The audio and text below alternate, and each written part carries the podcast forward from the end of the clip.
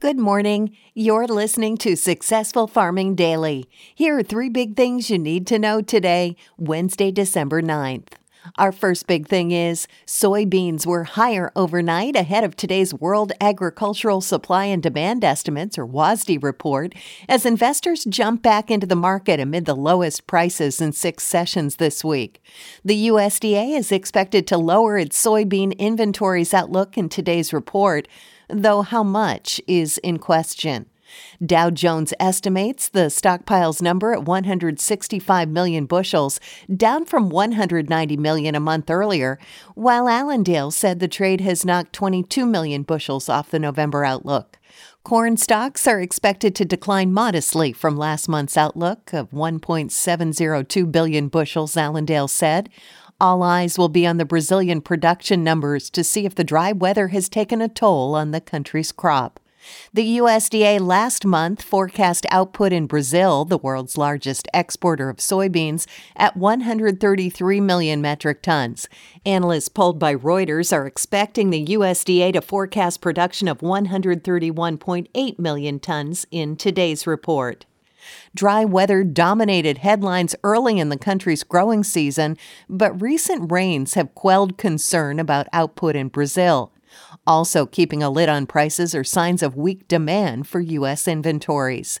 Exporters haven't reported a sale of 100,000 metric tons or more of soybeans in a month, and the last large corn purchase was reported last week, according to the USDA. Soybean futures for November delivery rose 6 cents to $11.51 and 3 quarter cents a bushel overnight on the Chicago Board of Trade.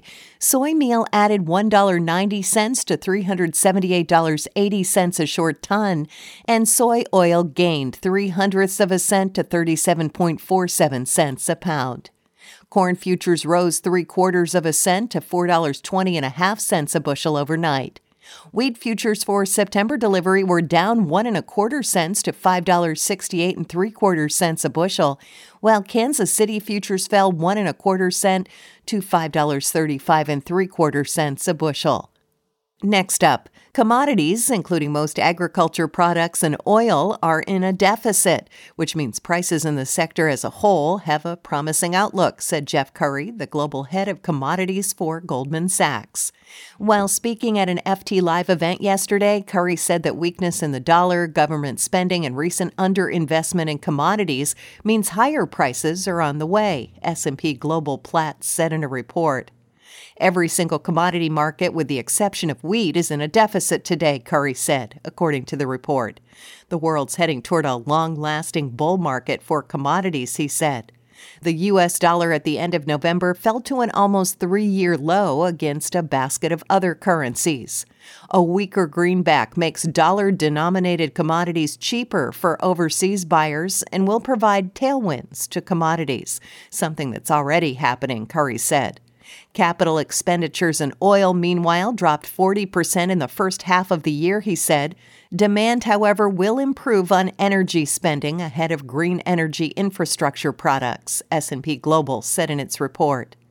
Demand for fuel oil also is expected to recover quickly once vaccines are approved and administered and people hit the road again, Currie said.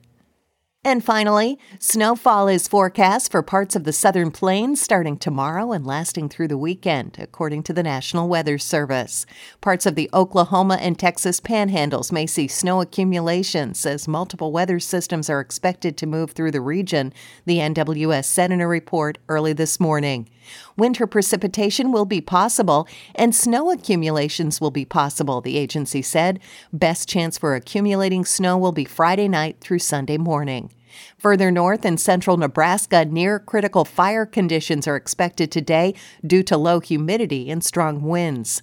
Relative humidity is expected to drop into the low teens, and winds will gust up to about 20 miles an hour, the NWS said. That will create tinderbox like conditions. Thanks for listening. Follow more news on agriculture.com.